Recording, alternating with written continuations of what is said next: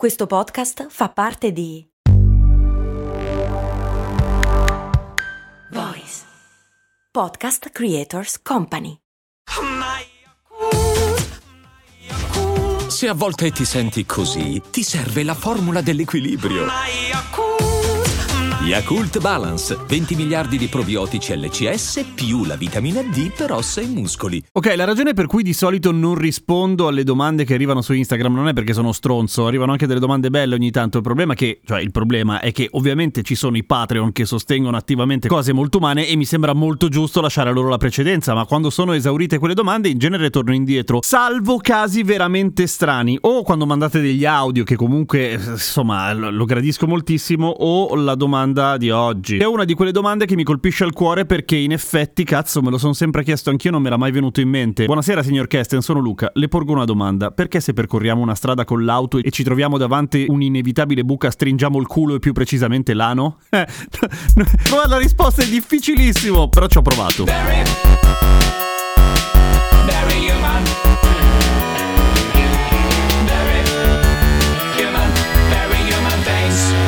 Va da sé che cercando riflesso anale o clenching butt reflex ho dovuto immergermi in una quantità di pornografia in quel momento poco gradita che non vi dico, ma ne sono uscito con delle conoscenze, sia sul tema che in altri ambiti, diciamo. Quello di stringere le chiappe o stringere il culo, effettivamente, come dice il buon Luca, nel momento della paura è un riflesso conosciutissimo dell'essere umano sin dalla più giovane età. Tanto che tanto tempo fa, quando ero un uomo estremamente inquinante e avevo come automezzo un vecchio fuoristrada e ogni tanto giravo in fuoristrada, ero abituato a usare uno strumento che si chiama inclinometro o clinometer, che è quello che ti dice quando ti stai per ribaltare. E funziona, eh, ma molto più di quello funzionava il culimetro, ovvero quando tu percepisci che l'inclinazione inizia a diventare un po' troppa e sei lì seduto un po' in punta di sedile. Il culimetro generalmente non sbaglia, ma come mai? Allora, nel fight or flight or freeze response, cioè il ris- la, nostra reazione alla paura, in genere succedono una marea di cose, adrenalina, sangue che pompa, pressione sanguigna che aumenta, senso di svenimento che in realtà è fasullo perché non sverrai mai perché hai la pressione a mille per cui non svieni, fidati, è solo che sei tutto pieno di anidride carbonica e potresti anche pisciarti sotto, anche se è una di quelle cose abbastanza rare, nel senso che vuol dire che hai davvero davvero davvero tanta paura. E si dice mi cago addosso, giusto? E che ha un senso da un punto di vista evolutivo, ma è esattamente il contrario dello stringere il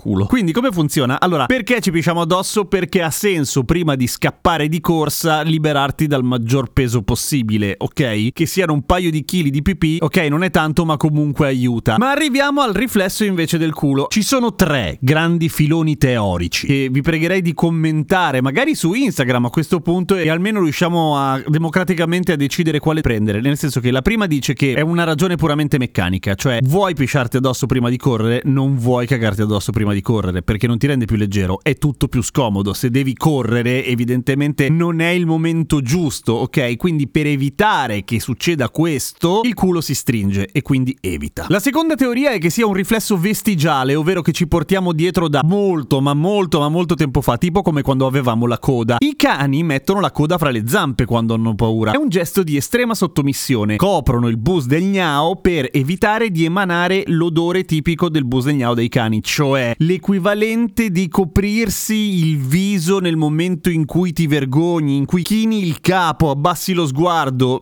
I cani chiudono il culo, così non, non comunicano nulla. Lo fanno anche i lupi e lo fanno soprattutto i lupi davanti al capo branco, proprio per dire sono una merda, non conto nulla. Una cosa del genere. Ha senso nel nostro caso? Potrebbe essere. E poi c'è la terza teoria che distingue la paura dalla sorpresa, nel senso, la paura comporta tutta una serie di riflessi che dicevo prima, no? Adrenalina, battito cardiaco, sangue a mille, eccetera. E pisciarsi addosso. La sorpresa è un'altra cosa. La sorpresa è il momento in cui stai valutando il pericolo, cioè non sei davanti al nemico, hai sentito un rumore, hai sentito qualcosa, un indizio che ti può far pensare che stia per succedere qualcosa. Quindi no, non ti pisci addosso neanche un po' e nemmeno ti caghi addosso perché non vuoi A farti sentire, B, far sentire il tuo odore e soprattutto vuoi essere concentrato, cioè vuoi tutti i tuoi sensi focalizzati alla ricerca e all'individuazione del pericolo, per cui non fiati, ed è letteralmente non fiati, smetti di respirare, giusto? E allo stesso tempo non pisci e non caghi perché sarebbe bizzarro. Ti trovi nella penombra della boscaglia Nel quasi totale silenzio hai sentito un ramo che si spezza nel semibuio. Ti giri. Annusi l'aria. Cerchi di capire la direzione e la fonte di quel rumore. Un altro passo. Ti spaventi.